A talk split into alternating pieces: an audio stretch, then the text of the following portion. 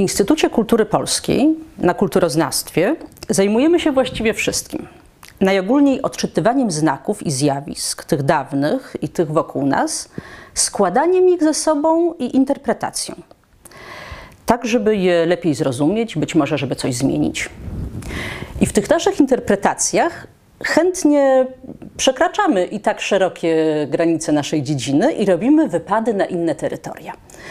Dlatego to, o czym chciałam Państwu powiedzieć, może z początku wyglądać na krótki wykład z historii sztuki, ale my nie zajmujemy się tradycyjnie rozumianą historią sztuki, raczej młodszą od niej dziedziną, kulturą wizualną, która zadaje obrazom trochę inne pytania.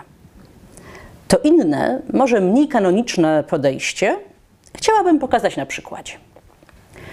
Pewnie część z Państwa widziała, mm, przynajmniej na stoisku z prasą, październikowy numer miesięcznika Wysokie Obcasy Ekstra. Chodzi o październik 20 roku oczywiście, z twarzą Wenus Botticellego na okładce. To jest jubileuszowy setny numer, więc też wyjątkowa okładka.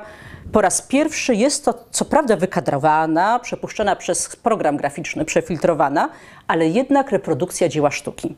Dotąd były to zazwyczaj po prostu zdjęcia znanych kobiet, czasami stylizowane na obrazy malarskie. No i przekonajmy się, jak redakcja uzasadnia ten wybór, by w numerze jubileuszowym dać na okładkę słynny obraz. W artykule wstępnym zatytułowanym Wielkie Piękno, jak włoski film Paolo Sorrentino pod tym tytułem, czytamy, że głód piękna jest jeszcze istotniejszy w dzisiejszych niespokojnych czasach i w czasie izolacji. I tu zacytuję: Bo piękno koi trwogę i się nie starzeje. Jak Wenus na naszej okładce namalowana przez Botticellego ponad 500 lat temu. Wielu z nas piękno, zamknięte w sztuce, muzyce, książkach, przyrodzie, innych ludziach – pomogło w najtrudniejszych chwilach. To prawdziwe piękno jest mądre i współczujące. Tak o Wenus pisał Marsilio Ficino, włoski filozof renesansowy. Jej dusza i umysł to miłość i miłosierdzie. Jej oczy to godność i wielkoduszność. Ręce liberalność i wspaniałość. Całość jest więc umiarkowaniem i uczciwością, czarem i okazałością. Piękno duchostwem jest myślenie, że piękno nas ocali, ale może nam dać poczucie nieśmiertelności tu i teraz. Wow. No, trzeba przyznać, że no, ładny, ładny wstępniak autorstwa redaktor naczelnej e, Ewy Wieczorek, bardzo poetycki. No i właściwie na tym cytacie mogłabym skończyć wykład, ale, ale zostańmy jeszcze trochę przy tej Wenus, która patrzy na nas z okładki jednym okiem, i to wykadrowanie y, tuszuje taką lekką asymetrię jej twarzy, tak, jest takie intrygujące, połowa twarzy jest w cieniu. I w tym ujęciu bogini miłości wydaje się hmm, smutna, zmęczona, czuła, czy mądra i współczująca, jak chciała redaktor naczelna. Mnie najbardziej wzrusza jej lekko zaróżowiony nos, bo rzeczywiście mm, to chyba jeszcze nawet wyraźniej widać na okładce niż w większości reprodukcji. W końcu Wenus właśnie wydłużyła się z zimnych fal e, i jest e, zaróżowiona e, i wygląda subtelnie. Trochę jak Madonna bez dzieciątka, trochę jak anioł z innych obrazów Botticellego, trochę jak chłopiec. I co można by o niej powiedzieć, gdybyśmy byli na historii sztuki? mówilibyśmy wtedy o oryginalnym obrazie Narodziny Wenus, który wisi we Florencji w Galerii Uffizi. No i ma tam podobny status przeboju muzealnego jak Mona Lisa Leonarda da Vinci w Louvre. Czyli jak tutaj widać jest, jest oblegany. Powstał koło 1485 roku, chociaż nie jest datowany, więc dokładnie nie wiadomo. No i mówi się, że to jest perła wczesnego włoskiego renesansu, czyli Quattrocenta. Jego autor Sandro Botticelli, właściwie Alessandro di Mariano Filippepi, miał wtedy 40 lat i już ugrantowaną pozycję. Był, był, znanym, był znanym i bardzo popularnym malarzem. E, obraz powstał jako tempera na płótnie. Było dość istotne, że na płótnie, bo e, zazwyczaj e, malowano wtedy albo freski, czyli bezpośrednio na ścianie, albo obrazy na deskach, jak w średniowieczu. Które no, później jadły korniki, ta deska się różnie konserwowała. Natomiast to malowanie na płótnie, to wtedy, było, wtedy, wtedy była, był taki pomysł na zdobienie wiejskich rezydencji, bo płótno było lżejsze, można je było zwinąć, przenieść, może trochę trwalsze.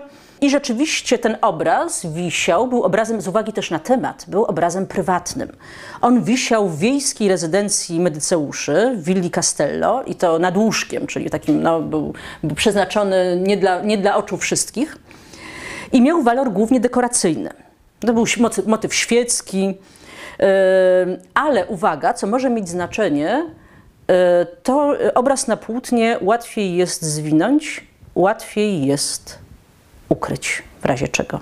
Być może to miało, to, być może to wchodziło w grę. No, obraz był jak na te czasy mm, śmiały, e, wzorowany zapewne na jednym z hymnów homeryckich do Wenus, który opowiada o wynurzeniu się Wenus e, z morskiej piany. E, I takie, te hymny homeryckie, greckie, były tłumaczone w kręgu Akademii Neoplatońskiej we Florencji, do której Botticelli należał. To był taki wielki, wielki zwrot ku antykowi, zainteresowanie mm, starożytnością. E, także można powiedzieć, to jest ilustracja, ilustracja greckiego poematu. A obraz był jak na te czasy właśnie no, mm, odważny. E, I przedstawia nie tyle wbrew tytułowi narodziny Wenus e, z morskiej piany. Wenus, e, jak wiadomo, powstała z nasienia Uranosa, a nie miała matki, to znaczy jej matką był ocean, natura. Niektórzy filozofowie wręcz przedstawiali to jako odwrotność niepokalanego poczęcia. Mm, a więc nie tyle narodziny, ile przybycie już narodzonej bogini na cyterę lub na cytr. Tu jest, nie wiem, czy to cytera, czy cypr, to jest już yy, sporne. Czyli widzimy, jak kobieca postać przybywa, surfuje e, do mm, brzegów wyspy na pozłacanej muszli, popychana tchnieniem zefira, zachodniego wiatru, jego małżonki Chloris. E, widać, że oboje fruną spleceni e, w ekstatycznym ruchu, jak napisał Kenneth Clark, historyk sztuki. A z oddechu flory sypią się róże ze złotym środkiem, kwiaty Afrodyty.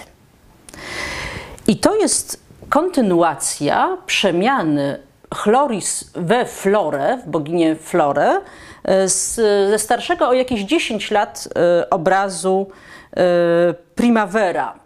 To zresztą, zresztą oba te obrazy są teraz pokazywane razem w Uffizi. Co ciekawe, to jeszcze było malowane właśnie na desce.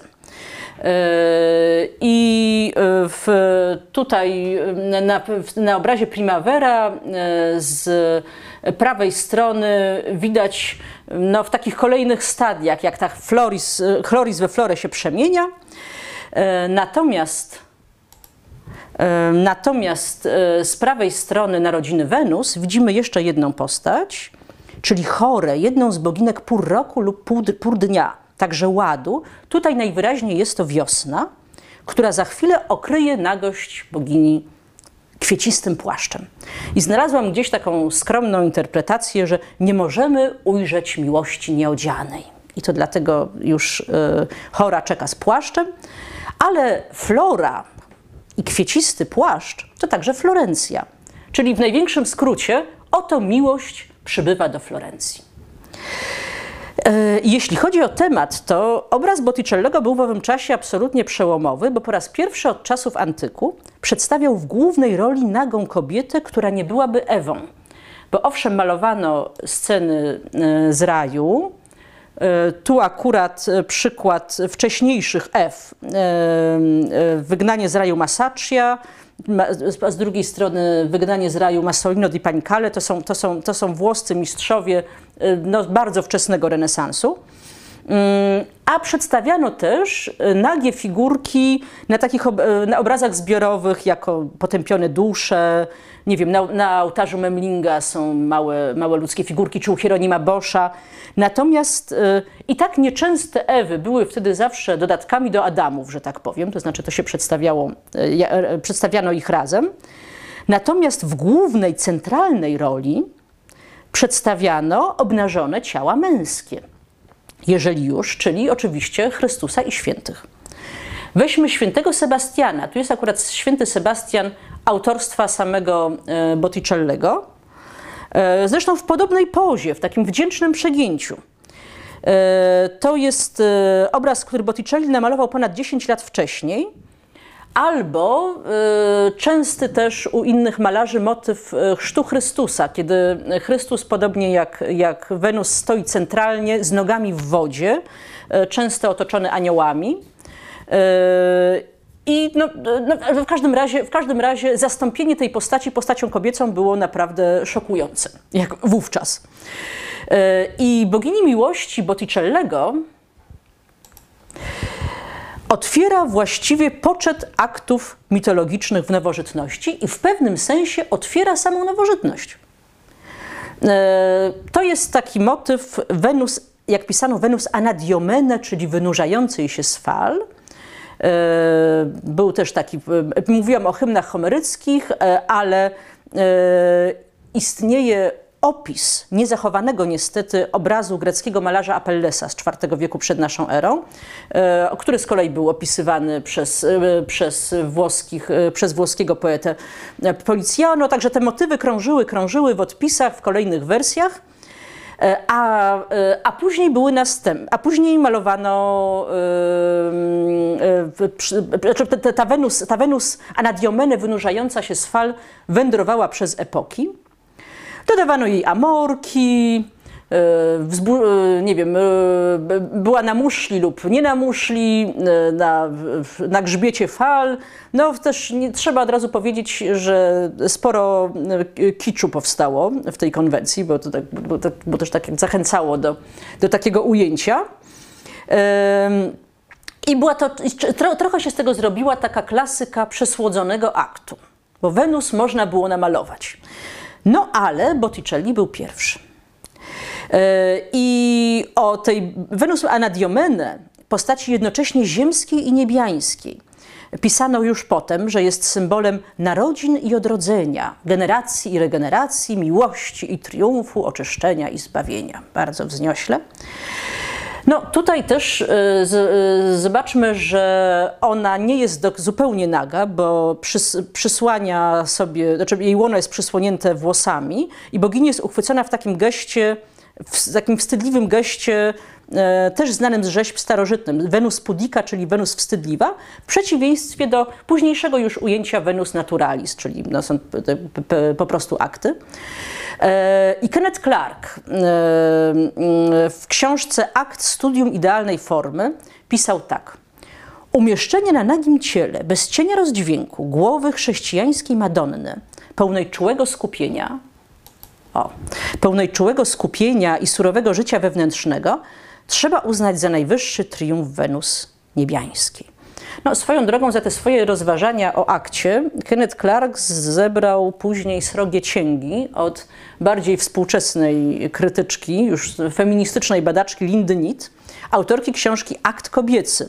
No i Linda Nitt y, y, trochę zaatakowała taką pewność męskiego, heteroseksualnego oka, które ocenia, y, że jakby, że czym, czym jest akt kobiecy, i że jakby zamyka, zamyka go w to tytułowe studium idealnej formy przez męskiego oczywiście artystę, no co upodmotawia modelkę. Można by dużo, du, dużo, dużo o tym,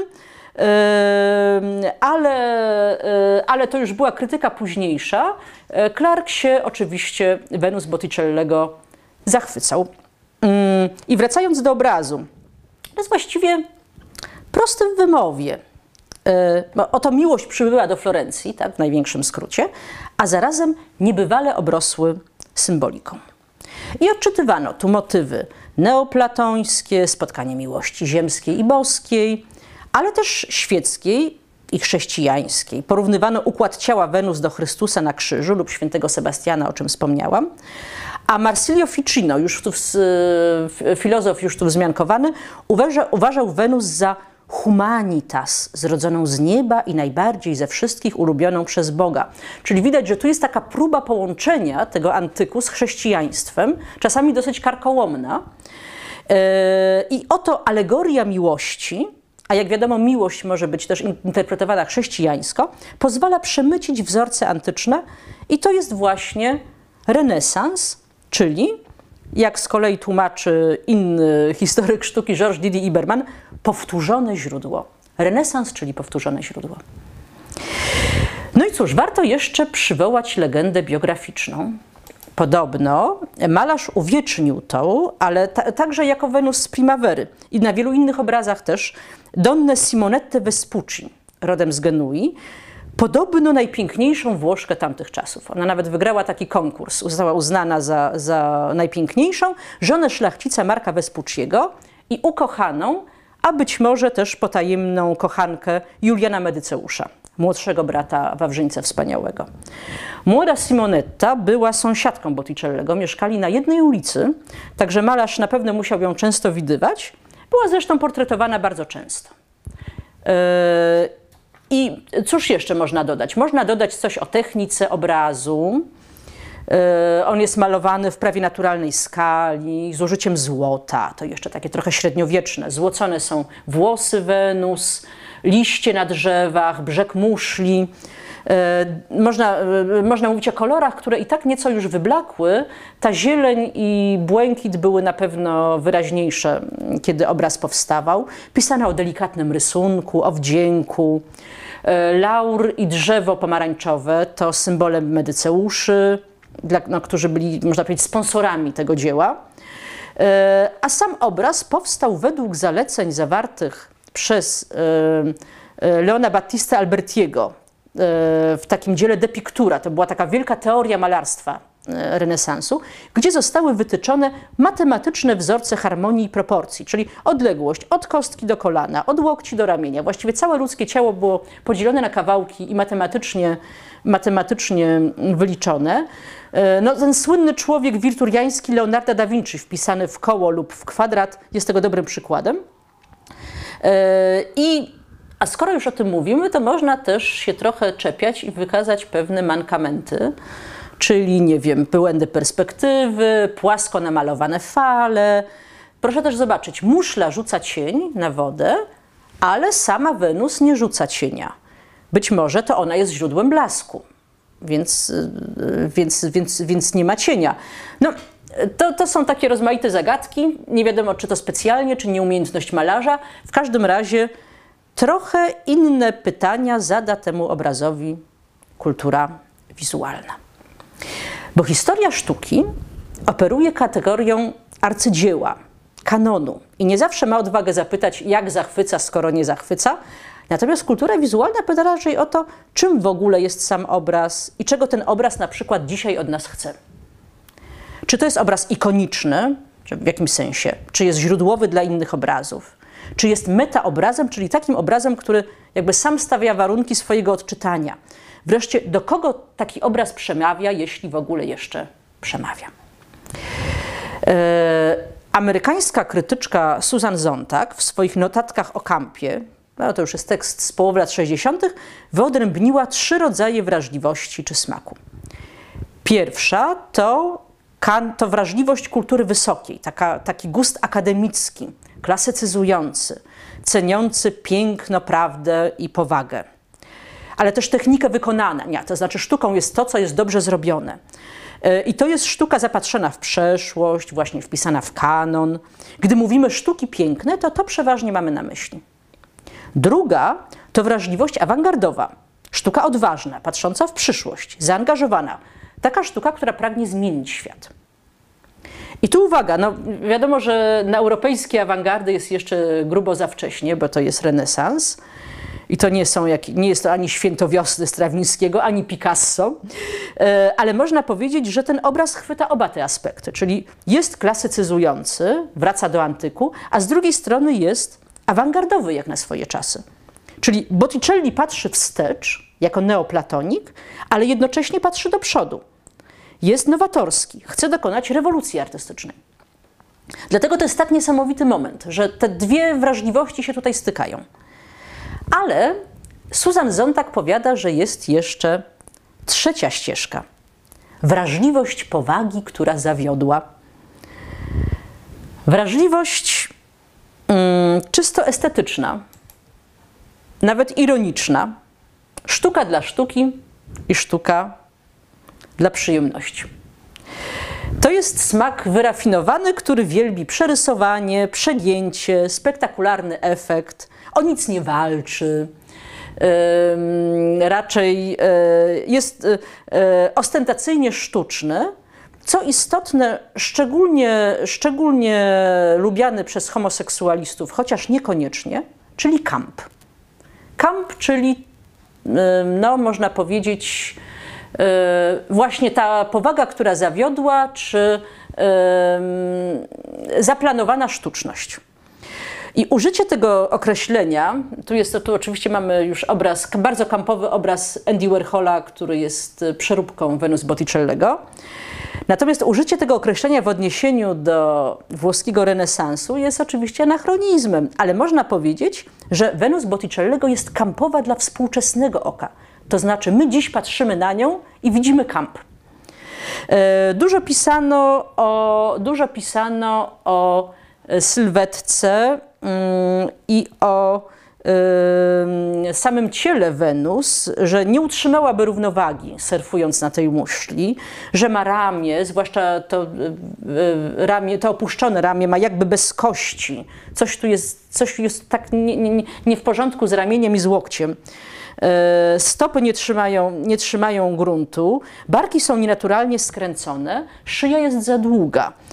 E, no, były też takie hipotezy, że malarz z powodów obyczajowych nie miał dostępu do nagiej modelki i być może malował chłopca, któremu nadał później kobiece cechy. Tego nie wiemy, ale spójrzmy, że cała ta sylwetka jest niejako trochę skręcona w S, uważane w kampowej już secesji na przykład za linię piękna. Po prostu, krótko mówiąc, ta Wenus jest przegięta. Jak? Przegięta jak święty Sebastian, który nieprzypadkowo stał się yy, ikoną gejów. I na tle swojej epoki to przedstawienie już prawdopodobnie było inne, odmieńcze. Dziś powiedzielibyśmy queerowe. No bo rzeczywiście, ten ostentacyjny wdzięk przegięcia na złoconej muszli w deszczu róż złoconych budzi radość, zachwyt. No i stąd pewnie tyle późniejszych przeróbek i reprodukcji. Tutaj przykład sukienki Lady, Ga Lady Gagi, e, która e, no, w związku z płytą e, z, sobie sprawiła kostiumy w Botticellego, miała też sukienkę z Monalizą. Ale też, ale też przykład z samej galerii Uffizi, czyli kubek, kubek z Wenus. E, co jest, można powiedzieć, że to już jest akurat po prostu no, kicz, no, kicz związany z reprodukcją. Dlatego to jest kiczowe, że jest, że jest, no, takie, ta, że to jest taka sztanca. Ale e, no, zresztą, jak odróżnić kamp od kiczu? E, o tym też rozmawiamy o kulturoznawstwie. To nie jest wcale taka prosta sprawa. Natomiast może warto teraz, teraz się zastanowić, co w takim razie Wenus Botticellego ma wspólnego z kulturą polską i dlaczego, co może istotne, w ogóle się znalazła na jubileuszowej okładce Wysokich Obcasów w październiku 2020 roku. Ale najpierw zróbmy jeszcze przeskok do Kanady. Kilka lat temu Jordan Tannahill, 30-paroletni kanadyjski dramatopisarz i reżyser, napisał i wystawił sztukę Botticelli in the Fire, e, która będzie też tłumaczona na polski, może nawet trafi na polskie sceny. I ten tekst to śmiała, a historyczna, taka uwspółcześniona i bardzo polityczna wizja włoskiego odrodzenia. Oto Botticelli, gejowy, przedstawiony tam jako gejowski playboy i bon vivant, taka absolutna gwiazda, maluje dla władającego wtedy Florencją Medyceusza, Wawrzyńca Wspaniałego, portret jego żony Clarissy Orsini. I maluje ją całkiem nagą, czego nie było w zamówieniu e, Medyceusza. E, a w ostatniej chwili w panice, że przesadził, kiedy Medyceusz ma przyjść i obejrzeć obraz, retuszuje go, to znaczy co właśnie czyni z Venus naturalis Venus pudica, czyli zasłaniają, zasłaniają trochę włosami. I pomaga mu w tym jego młodszy uczeń i w sztuce kochanek, chociaż w rzeczywistości raczej nie, Leonardo da Vinci. ale no, podstęp się nie udaje, bo i tak Medyceusz wybucha gniewem z zazdrości, bo wyczuwa bliską więź między malarzem a modelką. To znaczy na niego Clarissa już nie patrzy w ten sposób, jak, jak patrzy na Botticellego na obrazie. E, I e, na początku genialny Sandro jest ulubieńcem Medyceuszy.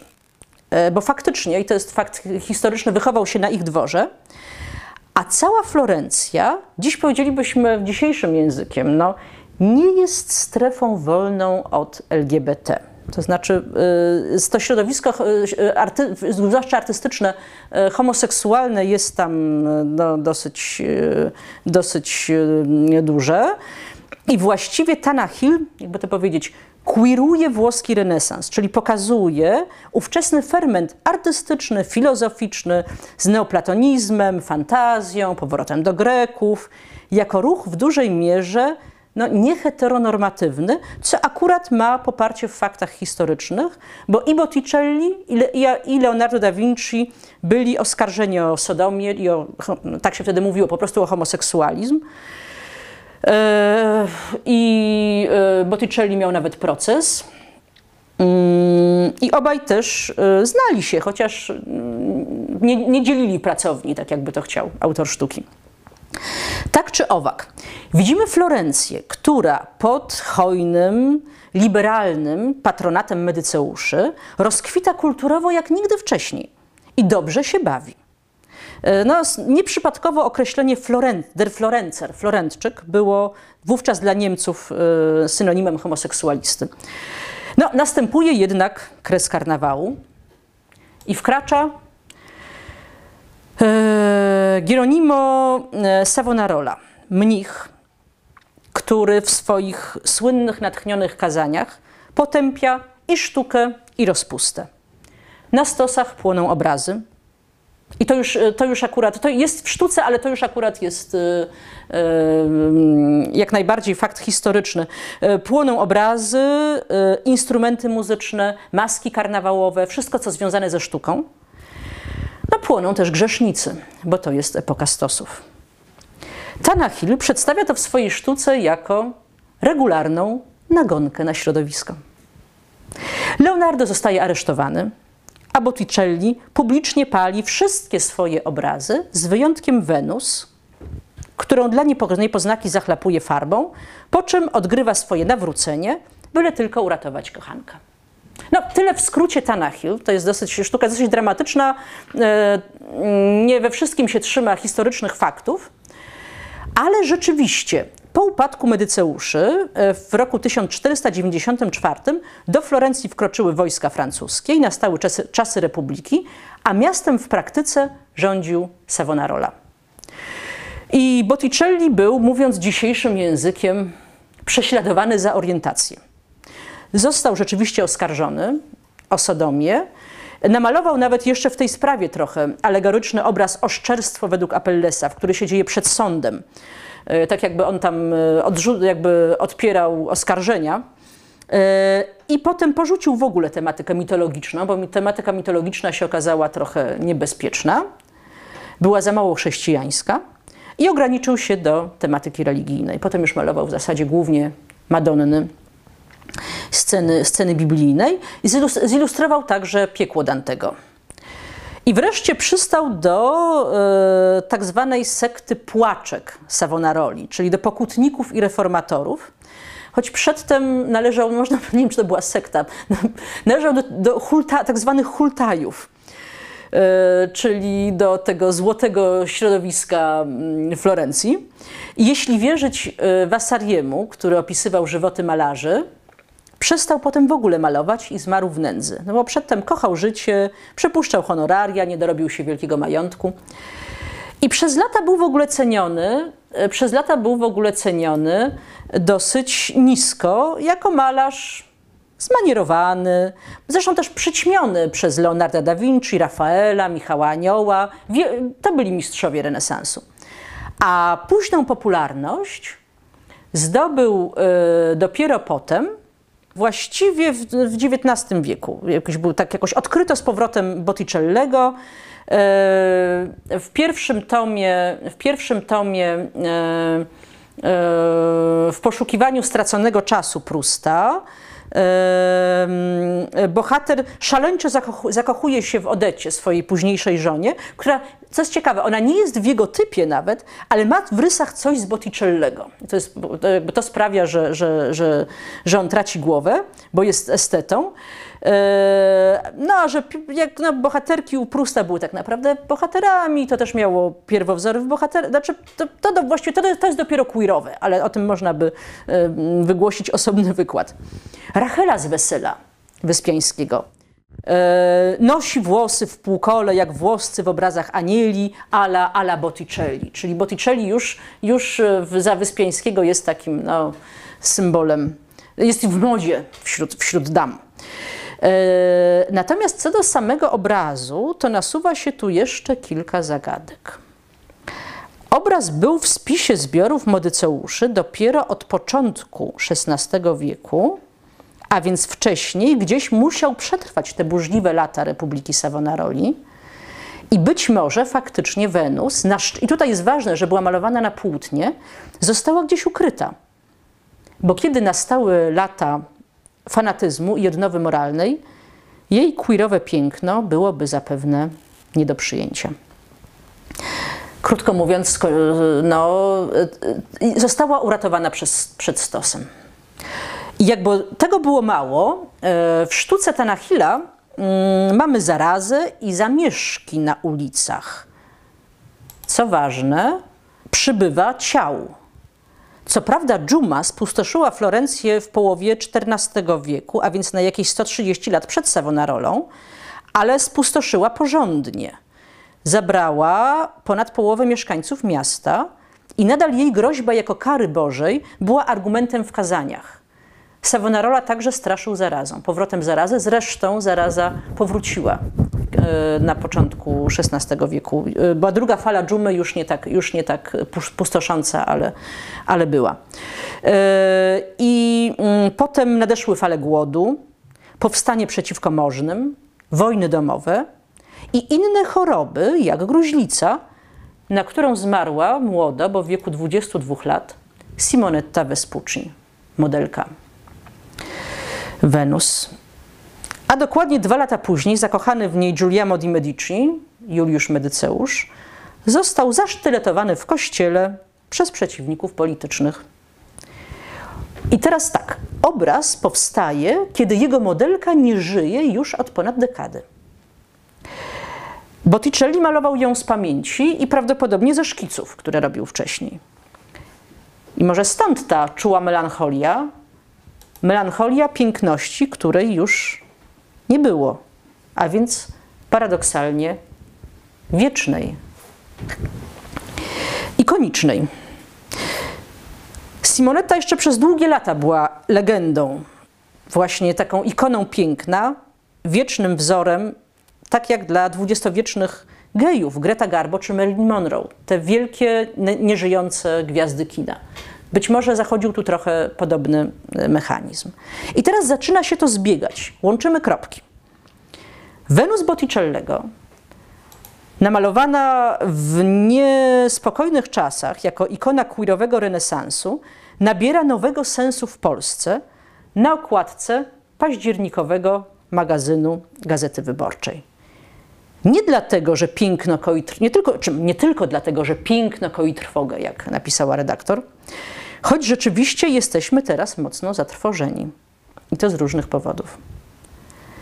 Wenus niesie, po, niesie otuchę, bo wiele przetrzymała. Jako obraz mm, silny jednocześnie słaby, trochę właśnie przegięty, ikoniczny i czuły. Wtedy malowany zapewne serio, w dzisiejszym odbiorze przerysowany, yy, łatwo się poddający przeróbkom.